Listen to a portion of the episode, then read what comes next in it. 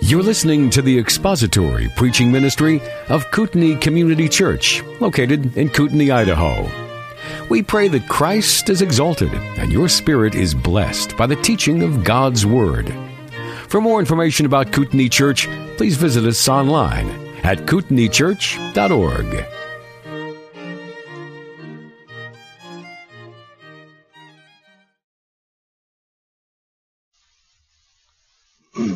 together verses 9 through the end of verse 19. The large crowd of the Jews then learned that he was there, and they came not for Jesus' sake only, but that they might also see Lazarus, whom he had raised from the dead. But the chief priests planned to put Lazarus to death also, because on account of him many of the Jews were going away and were believing in Jesus. On the next day, the large crowd who had come to the feast, when they heard that Jesus was coming to Jerusalem, took the branches of the palm trees and went out to meet him and began to shout, Hosanna, blessed is he who comes in the name of the Lord, even the King of Israel. Jesus, finding a young donkey, sat on it, as it is written, Fear not, daughter of Zion. Behold, your king is coming, seated on a donkey's colt. These things his disciples did not understand at the first. But when Jesus was glorified, then they remembered that these things were written of him, and that they had done these things to him. So the people who were with him when he called Lazarus out of the tomb and raised him from the dead continued to testify about him. For this reason also the people went and met him, because they heard that he had performed a sign. So the Pharisees said to one another, You see that you are not doing any good. Look, the world has gone after him. Let's pray together. Our Father, we come to your word because we believe that herein you speak to us. We thank you that you have, have not apportioned for us uh, your word by means of subjective means like uh, hearing a whisper or a nudging or a prompting, but that you speak to us so clearly and so forcefully and so eternally in your word. We thank you that your word is reliable, that we can trust it, and we thank you that you have revealed yourself and your Son and uh, what you have done for us in him in this your word. We pray that you would speak to us this morning through your word. We believe that when the word of God is rightly preached, the voice of God is truly heard. May that be the case this morning, and may you send your spirit to be our teacher. May your word be our guide, and may your glory be our everlasting aim. We ask in Christ's name. Amen. Uh, John chapter 12 has three main events. We said this at the beginning of the 12th chapter. The first is the anointing of Jesus for burial, first 11 verses. Second is the triumphal entry, or what's known as the triumphal entry, beginning of verse 12. And the third one, which is later on in the chapter, which we didn't get to in our reading, is the Greeks coming to seek after Jesus, and they wanted to meet Jesus. And those are the three events. They're all very public. We have looked at the first, which is the anointing of Jesus for burial. And we saw in connection with that event that there were five actions or reactions by five different parties. And we looked at the service of Martha, the sacrifice of Mary, and the selfishness of Judas. And the contrast between the first two, Martha and Mary, and Judas could not be more stark. Um, Martha and Mary served the Lord in whatever capacity was sort of most natural for them. Uh, Martha being busy, Mary sacrificing and pouring out something of value on Christ. And then you contrast that with Judas, who was like a wet blanket, blanket or like a like a darkness in that whole event. His selfishness and his wicked heart had to manifest itself in his desire to get the money for himself. And Judas is really, if Mary and Martha are pictures of true and genuine believers, what a genuine true believer looks like, as far as John is concerned, and they are, then Judas has to be the picture of the quintessential hypocrite. The poster boy of fake belief. A man who was able to go under the cover of the disciples, unnoticed by them, undetected by them, unknown to everybody except Jesus alone, who knew he was a hypocrite and the devil, and identified him as such, and knew he was such. Uh, he went under the, the cloak of darkness, as it were, with all of those men, and nobody ever suspected him. The, the, the poster boy, the poster boy for hypocrisy, and an unbelievable hypocrisy. All he saw in Jesus and following Jesus was an opportunity for personal profit. Everybody he looked at, Everything that they did, everywhere that he went, he saw people and their possessions as a means of contributing to the pot so that he who oversaw the pot could be pilfering money and taking money out of that for his own use. So he saw Jesus and following Jesus as an opportunity for personal profit. Now Judas is not the only one in this picture with false motives and a bad heart. There are two more groups that we haven't looked at yet, and we're going to be looking at them this morning, and they are the the shallow seeking crowd in verses in verse 9 and the scheming leaders in verses 10 and 11. And uh, here's what we're going to do. Verses verses 9 through 11 really act as sort of a transition, as it were, between uh, between the anointing for burial, which was a public event but a little bit more private, and the triumphal entry, which is this massively public event before the eyes of the entire nation. Verses 9 through 11 are sort of transitional verses that, that describe uh, the crowd and the reaction of most of the people in the crowd and the religious leaders. So we're going to look at the shallow seeking of the crowd, the scheming religious leaders, and then in the remainder of our time, because it's not going to take us very long to go through those two, because we've already really looked at the crowds and the leaders. In the remainder of our time, I'm going to introduce or say, give some introductory comments to the triumphal entry, which will sort of set the stage for starting at verse 12 and looking at it in more in depth next week. So let's look at the shallow seeking of the crowd beginning in verse 9. The large crowd of the Jews then learned that he was there, and they came not for Jesus' sake only, but they might also see Lazarus, whom he had raised from the dead. Now, the large crowd of the Jews, usually in the Gospel of John, I've said this before, usually when John says the Jews, he is referring in his Gospel to the Jewish leadership, the Pharisees, the Sadducees, the people who had the, the vocal and hostile opposition to Jesus. This seems to be one of the rare exceptions in John where he is describing instead just the crowd of Jews who had come out from the Passover from Jerusalem. Uh, there was a large crowd who had come out to Jesus when he heard that they were there, when they learned that he was there. Now, how would these people in Jerusalem have learned that Jesus was in Bethany? Let me remind you of a couple of things. First, Bethany was only two miles outside of Jerusalem. That's a 30 minute walk on your average afternoon. Just go out for a stroll. 30 minutes, you can be in Bethany. You can see Jesus for yourself. So it's very close, relatively speaking, very close to uh, the city of Jerusalem. Second, Bethany was right on the path from Jericho to Jerusalem. And so there were a large number of pilgrims that would be coming along that route. And they would have to go literally through downtown Bethany from, to get from Jericho to Jerusalem. And the Jews are heading up to the feast. How many Jews are coming up to the feast? Leon Morris in his commentary on John says that Josephus records that Passovers had roughly 2,700,000 people coming to a Passover in Jerusalem. Now that's a lot of people. 2,700,000 in Jerusalem. Jerusalem is not Los Angeles. Jerusalem was a tiny, it was not much bigger than the temple. It was a small town by today's standards, Jerusalem was. Now let's say, let's say we take 2,700,000 and we assume that Josephus was not very accurate. Let's, let's be conservative and, and say that he was estimating or exaggerating a little bit. Josephus wasn't inspired, so don't panic. He could have been exaggerating. So let's knock off, say, 700,000 people. Let's say it was only 2 million. That's still a lot, right? Let's cut that in half. Let's say it was 1 million. Let's put that in perspective. One million people is two thirds, two thirds of the population of the state of Idaho. Now imagine that two thirds of the population of the state of Idaho showed up for the festival at Sandpoint. Does that help you envision that? We, we don't even have two thirds of the population of Bonner County show up for the festival at Sandpoint, and the crowds are intolerable, at least as far as I'm concerned. Nobody wants to go downtown. Take, take twice that, take three times that, and put it in the city of Sandpoint you can get some idea of the smell, the noise, the busyness, the commerce, the chaos, the crowds, the multitudes. That is what Jerusalem looked like for this triumphal entry.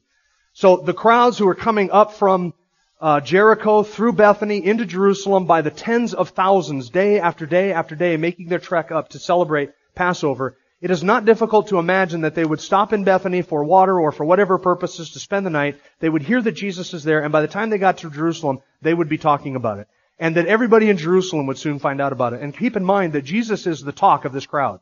He is the talk of the crowd because people have for three years known who Jesus is. Jesus of Nazareth was, was anything but an obscure figure at this point.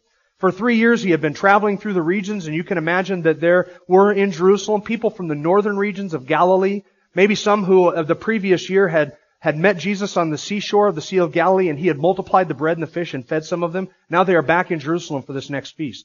They know who Jesus is. They know who he claims to be. Some of these people have witnessed his miracles. Some of them know people who have witnessed his miracles. Some of these people in Jerusalem were the beneficiaries of his miracles. And then in the southern half of the nation, you had people who had heard him teach in the temple. They have seen him do miracles even in Judea, down in the southern regions. And all of them now are gathering in Jerusalem. And guess what the headline of the day is? He raised Lazarus from the dead. That's what everybody's talking about. Everybody heard of that. And you can imagine that as people were coming through Bethany, they would have heard this story, they would have come into Jerusalem, and the talk of the day is Jesus, it is Lazarus, And then everybody realizes, hey, he's a 30 minute walk outside the city. We can go out and not only see the miracle worker, we can see the evidence of his miracle. We can see Lazarus. Not only did you get to meet Jesus, but we can talk to one who has been dead and come back from the dead, one whom Jesus raised from the dead. So people in large crowds, how large? We're not told, but I can imagine that there would be hundreds or thousands coming out day after day to Bethany. Hundreds or thousands coming out to want to see him. He is the headline of the day. He raised a man who had been four days dead. And that is the most public and the most spectacular and the most amazing miracle. It just so happens to be the most recent miracle that is on record that they know of. And that's what everybody is talking about. So when they heard this, they came out to see Jesus. And verse 9 says, And they came out not for Jesus' sake only, but that they might also see Lazarus, whom he had raised from the dead. Now do you see a problem with that? What are they coming out for? Are they coming out to see Jesus for Jesus' sake? What are they coming out to Bethany to see? Not only Jesus, but Lazarus. Here's the problem with this crowd, and this shows their shallow seeking, their shallowness. They are coming out because there is in Bethany a spectacle, a spectacular spectacle. Uh, a sensational story with a sensational man and a man who is a sensation who has been raised from the dead. Uh, people, as I mentioned before, it's big business to claim that you've been to the grave and back today and people will go out and see these folks. And there's a movie coming out, by the way. I, I can't wait for this. Heaven is for real, coming out in the spring. You can see the trailer online. Don't waste your time this afternoon. There's better things to watch this afternoon than the trailer for Heaven is for real. But sometime in the next week, you might want to check it out so you know it's coming. It is big business and it is sensational to say that you have been to heaven or that you have died and that you have come back. Everybody wants to hear your story. Everybody wants to have, hear you tell the tale. And so people will come out in droves and they will fill churches, they will fill stadiums to see things that are spectacular. Lazarus and Jesus is no different. They are coming out not just for Jesus' sake, but also for Lazarus. And here's the problem. When Lazarus is equally as interesting as Jesus, you have a problem. That's what the crowd saw. They did not see the value in Jesus for Jesus being Jesus. They saw the value in Jesus because of what he did to Lazarus, and they want to come out not just to see Jesus. That's kind of a benefit. They also want to come out and see Lazarus. It's both of them. There is something innate in human nature, and you've probably noticed that, that we are, we are drawn to things spectacular or sensational. Are we not? There's something in us that wants to be uh, excited or titillated or to, to behold something, something extraordinary, something supernatural, something that you don't see anywhere else. And modern church growth philosophy says if you give to people something that they can't get anywhere else, you will fill the building with crowds. And that is true. The easiest thing in the world to do is to gather a crowd.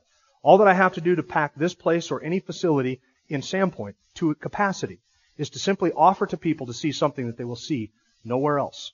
The easiest thing to do is to, to gather a crowd because people want to see something sensational, something spectacular, something extraordinary or supernatural. What do you think it is that draws men to the, the well-crafted and well-orchestrated charades of men like Benny Hinn and his ilk? What do you think it is that draws them? Sound biblical exposition, teaching of the Word, a glimpse of the glory of God is revealed in the text of Scripture, an appreciation for God's divine glory. What is it that draws men to, to teachers like Bill, uh, uh, Mike Bickle and Bill Johnson of the New Apostolic Reformation and all of their stuff? It's the opportunity to see an angel feather fall out of the, the air vent, or angel dust, or to, maybe we're going to see a miracle, or we're going to see somebody's filling turn to gold, or we're going to see something spectacular that we can't see anywhere else. It's not their teaching. Trust me, go listen to them. It's not their teaching. There's nothing of depth. There's nothing of significance. There's nothing of value. There's no appreciation for the passage of Scripture. But you know what people, why people are drawn to that? They want to see something. They're hoping to see something that they have never seen before and that they can't see anywhere else. Some spectacular manifestation of the glory of God. There is something innate in human nature that desires to see something spectacular. And Jesus, in the minds of this crowd, offered to them the opportunity to see something supernatural and spectacular and they come not for Jesus, but they come just like the crowd in John 6 for the sign. Do you remember the crowd in John 6? He fed the multitudes the bread and the fish. And what did they want the next day? Feed us again. And don't just feed us again, feed us like Moses fed us. And they start making demands upon God. They want to see the signs. But what does Jesus say about a generation that seeks after signs? They are wicked and they are perverse. Jesus never performed a sign for anybody who demanded that he perform a sign to prove who he was. He never did. The Pharisees did that. Show us a sign for the reason that you do these things. Show us a sign to prove to us who you are. And Jesus never did it. In fact, he called them out and he said, You are a wicked and perverse generation because you seek after signs. And any ministry and any people who will pander to that fleshly desire to see something spectacular in order to draw a crowd is simply pandering to the basest, most wicked, most elemental part of human nature and the human flesh. And Jesus never did that. He never did it. So why did this crowd come out? All they wanted to do was see a sensational event or a sensational thing. And on this day, it was Lazarus and it was Jesus. That is the shallow seeking of the crowd. Now, second, I want you to notice the scheming religious leaders in verses 10 and 11. But the chief priests, but the chief priests planned to put Lazarus to death also, because on account of him, many of the Jews were going away and were believing in him. Now, the chief priests includes the man Caiaphas, who back in chapter 11, verse 9, one of them, Caiaphas, who was high priest that year, uh, verse 49, sorry, chapter 11, verse 49, but one of them, Caiaphas, who was high priest that year, said to them, You know nothing at all, nor do you take into account that it is expedient for you that one man die for the people, and that the whole nation not perish. Now, Caiaphas was chief priest that year. He is also one of what they would have called the chief priests, and he is the high priest, so he's the, the chief of the chief priests. The chief priests were the other Sadducees who were sort of belonged to Caiaphas's tribe, as it were, his group, his little sect. And now the chief priests uh, have watched Jesus, and they have watched Lazarus, and they have now come up with a plan. It wasn't enough for Caiaphas just to put Jesus to death. Now they are deciding that they are going to put Lazarus to death as well. Why? Verse 10, they planned to put Lazarus to death because on account of him, many of the Jews were going away and were believing in Jesus. So now their plan has moved from just putting Jesus to death to putting Lazarus to death as well. Why Lazarus?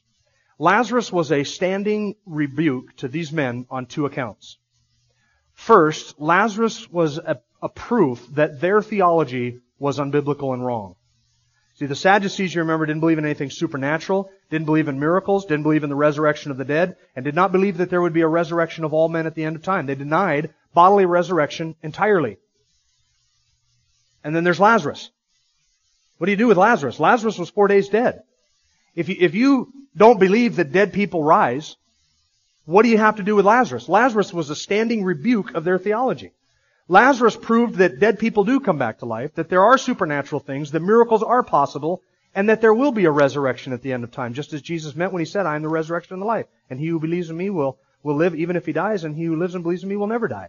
That promise that Jesus gave was a reproof to their theology, and Lazarus' existence was a reproof of their theology. Second, Lazarus was a rebuke to them because Lazarus showed the incorrigible nature of their hardened hearts.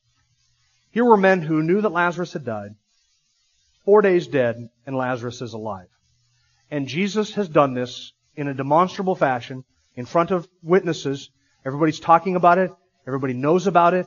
And they are opposing Jesus and intending to kill him. And two miles outside of the city is a man named Lazarus walking around alive, and his very presence showed just how hardened their hearts were. That in the face of such light and in the face of such evidence, they could remain unbelieving, hardened, and hostile to the claims of Christ, denying his messiahship and intending to kill him. So Lazarus was a reproof not only to their theology, but he was a reproof to their hardened hearts. And verse 11 says that these people, because on account of him, that is Lazarus, many of the Jews were going away and were believing in Jesus. The term going away there means not just that they were leaving Bethany, that they had gone out and they were leaving Bethany. Uh, Leon Morris, in his commentary on John, says that term going away actually kind of carries the idea of, of transferring or leaving your allegiances. And if that's what it means, then here's what is happening. The people who are going out are seeing Lazarus, they see Jesus, and then they're looking at their religious leaders. Men whom they revere and men whom they are afraid of, men whom, who, who they must submit to, and they are saying to themselves, our leadership is on the wrong page on this issue. They're on the wrong side of this. Here's a man who claims to be God, claims to be the Messiah, claims to be the King of Israel. He's raising people from the dead, and our leaders want to kill him. And they go out and they see Lazarus, they see Jesus, and you know what the people were doing? They were turning away or leaving their allegiances to the Jewish leaders, and they were believing in Jesus. Their allegiances were turning, and the leadership sensed this. They caught this. They knew that in the messianic fervor of Passover, as people are talking about this, they can sense the people's hearts are turning away from them and turning towards Jesus. Now, what does John mean when he says that the people were believing in Jesus? Is he talking about real, genuine, true saving faith? Or is he talking about this fake belief? And we have asked ourselves this all the way through the Gospel of John because we've seen the danger of fake belief and we have seen the reality of real belief. And we have to ask ourselves whenever John says that somebody was a believer or that they believed, whether John is describing the fake belief of chapters 2, 6, 8, and 10, or whether John is describing the true, genuine belief that actually saves men and women. Men, uh, uh, uh, real belief manifested in sacrifice and service like Mary and Martha. What type of belief is he describing? I think that the best we can say, I would say I'm, I'm a little uncertain, the best I think we can say is that by belief here, John means that they believed that Jesus was the Messiah, the Christ, the King of Israel. And we would get that from the chants of the crowd beginning in chapter tw- uh, verse 12 of chapter 12 and following. If the chance of the crowd is any indication as to the nature of this belief, then we can say with certainty that the crowd, these people who have gone out, are believing that Jesus is the Messiah and that Jesus is the Son of David, the King of Israel. They're willing to affirm that. But listen, you can affirm both of those things and still remain unsaved. Can't you? You can believe that Jesus is the Messiah intellectually, and you can believe that Jesus is the Son of David, and that He is the King of Israel, and that He is your rabbi. You can believe a lot of orthodox things about Jesus of Nazareth without ever truly being saved. You can even believe that He is the Son of God or that He is God. Demons believe that much and they tremble. So whether the crowd, these people are actually believing they are being saved, or whether they are simply affirming, we believe he's the Messiah, the King. I would say, I think that they're simply affirming that they believe he is the Messiah, the King. And that is what brings us to the, now this triumphal entry where the crowd begins to chant this. So with the remainder of our time, having looked at now the service of Martha, the sacrifice of Mary, the scheming of Judas, the shallow seeking of the crowd, and the scheming of the leaders, that was fun. Now, having looked at all of that, we're going to spend the remainder of our time kind of giving you four introductory remarks to this triumphal entry, uh, and this will sort of set the stage for next week. Beginning in verse 12, we have the triumphal entry of Jesus, and there are four things that are just worth noting in general about this. And we read through it. We're not going to read through it again, though I'm going to draw your attention to a couple of details. The first thing is that this is one of the rare events in the Gospel of John that is also mentioned in all three of the synoptic or the other Gospels. This is one of the only incidences in the life of Jesus. It's one of few. There are a few incidences in the life of Jesus that is mentioned by all four Gospel writers. Now the anointing is mentioned in three of the four, and the feeding of the 5,000, I think, was mentioned in all four of them as well. So there are a couple of unique events that are mentioned by all the Gospel writers. This is one of them. Now there are differences, as you're going to notice if you read Matthew, Mark, Luke, and John, and we talked about this in Sunday school today. There are differences between the, the accounts that each writer gives the, in the four Gospels of this one event. But all of these accounts, all of the details of these accounts can sort of be harmonized very easily, and we'll do that as we're working our way through it. But I want you to know that this is an event that is loaded with theological significance. It is loaded with symbolism. It is loaded with Old Testament references and, and concepts and all of it is sort of culminating now in this very public thing. That is why all four of the gospel writers mention this, because it is such a rich event. It is so rich in its symbolism and meaning that uh, it's going to take us a number of weeks to kind of work our way through this because there is so much here. The second thing to notice is that these we have here in John back to back two very different pictures of Jesus. Now maybe you notice this. In verses 1 to 11 we have the anointing of Jesus for burial. What does that event picture or portray. It pictures or portrays his death, his sacrifice, uh, his burial, the anointing of his body for burial. Even though this event with the with the disciples and everybody else that was there at this meal, when Mary opened up that vial of very costly perfume and poured it out over Jesus, that whole house smelled like a funeral procession. And there was a palpable sense of death and sacrifice that hung over that event as Jesus interpreted what she had done and explained this was for her burial. You do not have me with you always. And he said this to the disciples. There is a, that sense of that sense of death that sort of hangs as a cloud over that whole event. Verse 12. On the very next day, what happens? He is riding triumphant into Jerusalem at, like a conquering king to the hail of people and, and, and the verbal worship of people in the crowd. Those are two very different pictures of Jesus. The sacrificing servant, the servant sacrifice in the first 11 verses, and the conquering king in the next, in the next episode. These two things are, are put back to back, and they don't contradict one another. They actually complement one another. These are two very accurate pictures of who Jesus is and what he came to do and what he will yet do. So there are two very different pictures of Jesus, but there are two elements of Jesus' life and ministry kind of set side by side for us to observe there. The third thing I want you to notice is that there are two different scripture passages in John's account that are quoted. The first is Psalm 118, which is one of the most quoted psalms in all of the New Testament. Psalm 118 is a messianic psalm, and that those are the words of that psalm find their lips onto the uh, find their way onto the lips of the crowd when they say, uh, "Hosanna, blessed is he who comes in the name of the Lord, even the King of Israel." Uh, so we're going to take a look at Psalm 118 when we get to that quotation. And the second passage that is quoted is Zechariah 9 verse 9, and that has to do with the king coming gently on a colt and the, the foal of a donkey. And we're going to look at that prophecy as well. So there are at least two different Old Testament passages that John says have, bear, have bearing upon this event. And that is an indication to us of the rich theological significance of the triumphal entry. It is the fulfillment in many ways of the Old Testament expectation of who Jesus Christ is and what the Messiah was coming to do. And Jesus did these things so that the prophecies would be fulfilled. Jesus knew full well that what he was doing was a fulfillment of prophecy. And he directed the events for that purpose. The fourth thing that we're going to notice is that this is entirely different of what Jesus has done up until now. There is something about the triumphal entry that is entirely different than Jesus' conduct in the Gospels all the way up until this point. And here's what I mean. Normally in the Gospels, we see Jesus withdrawing from the crowds, not engaging the crowds. In John chapter 6, when they wanted to make him king, what was his response? He went away up on a mountaintop by himself, alone. Uh, there's more than one occasion in the Gospels when Jesus, after healing somebody, told them, don't say anything about what has happened to you. Tell nobody about this healing. There's more than one occasion when Jesus did that. We see Jesus not going into the, into the public limelight and the public spotlight and drawing attention to himself. Instead, we see him on more than one occasion, on multiple occasions, withdrawing from the crowd, seeking to be alone. Even at the end of chapter 10, the end of chapter 11, Jesus leaves the city. He goes out into the wilderness. He is alone with his disciples. There is more than one time when he did that. Jesus was not the type of person who was boisterous and always sought attention and sought public acclaim, even though what he did was public and, and, and the, the nature of his miracles were themselves public and required almost publicity and drew crowds and drew multitudes to him. But we don't see him seeking that. This event is entirely different. This event is in front of tens of thousands of people. He chose the busiest day of the year, the busiest time of the year, the busiest city in the entire nation, and he did this in broad daylight and in front of as many people as we could conceivably imagine. This is the most public event that ever took place in the life of Jesus. This is him before more eyes than he has ever been before till now.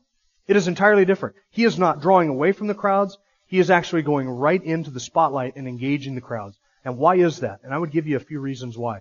First of all, I believe that what Jesus is doing by seeking this public attention, he is purposefully antagonizing the religious leaders of the nation.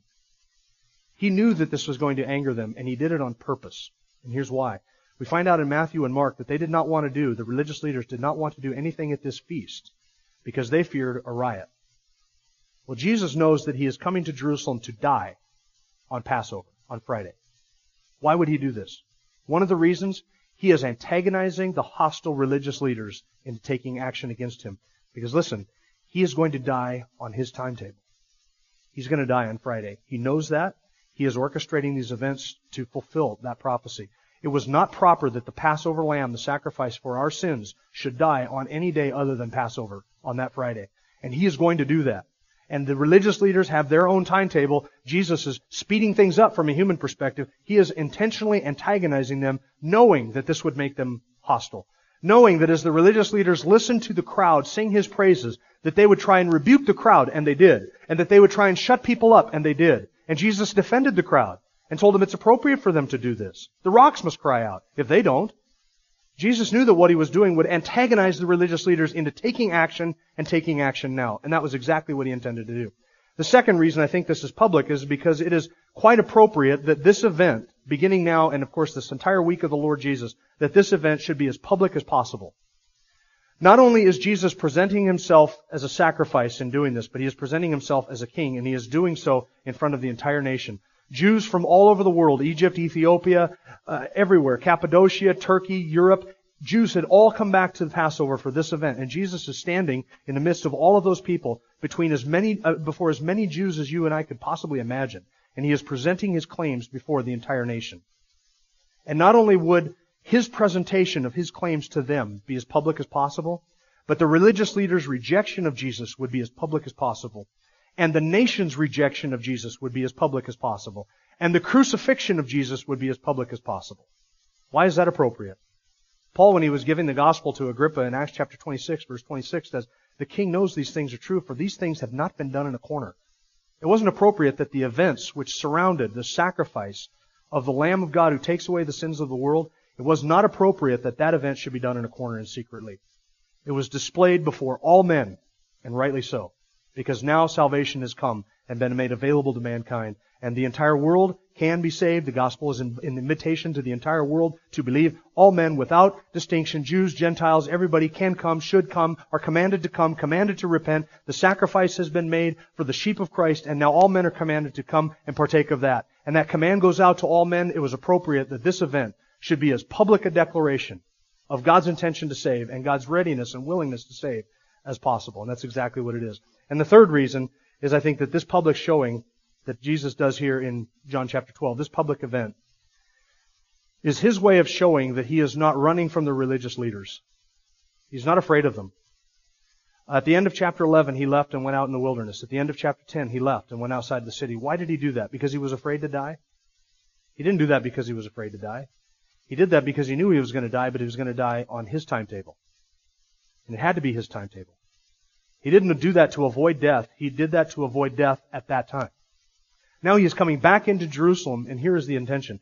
Just as his departure from Jerusalem and his departure from the crowds showed to them, you don't control the day of my death, so his arrival in Jerusalem demonstrates to them, you don't control the day of my death. I am coming here willingly. I am not afraid of you. I am not avoiding death. I am not avoiding you. I'm here to die. That was his intention. As public as possible before the eyes of the people to show that he is not a hapless victim in these events. He is a willing volunteer. That is our Savior. That is what he is doing in the triumphal entry. Now that kind of introduces that, and here really is the lesson that we learn from the triumphal entry.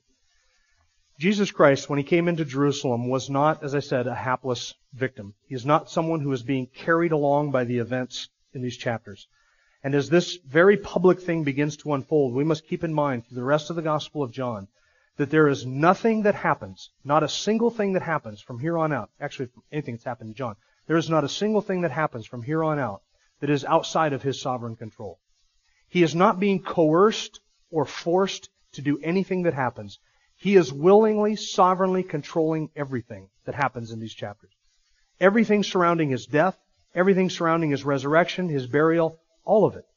He is going to die at their hands, but he is going to die on his terms and at his time. Because this is the good shepherd who came to give his life for his sheep, to give life to his sheep and to die for his bride, the church. That's what the shepherd is doing. And so as we watch this unfold, we ought not to think at any time that Jesus is being coerced or that he is a victim of circumstances. He is not. He's controlling all of this. It's all under his sovereign control. That's what the triumphal entry demonstrates. It's public and it's his doing because he came to die for his sheep. Let's pray. Our Father, we are so grateful to you for a Savior who has died in our place. We thank you for a shepherd who came to save and secure all those who will believe in him. We thank you for the gospel, which has, is the power of God unto salvation and secures everlastingly all those who place their faith in Christ. It is our joy to see our shepherd, who is sovereign in all of these things, control all of the events, all of the details and the timing of his own death and sacrifice for us. We thank you, Father, that our Christ is not only a suffering servant, but that he is also our coming King that he rules and that he reigns. And it is our joy and our pleasure to gladly bow the knee before him, to call him our King, who is our brother. We thank you in his name. Amen. Thank you for listening to the latest podcast from Kootenai Church. If you'd like to learn more about Kootenai Church or to donate to our church ministry, you can do so online by visiting kootenaichurch.org. We hope you enjoyed this podcast and pray you'll join us again next time. Once again, thank you for listening.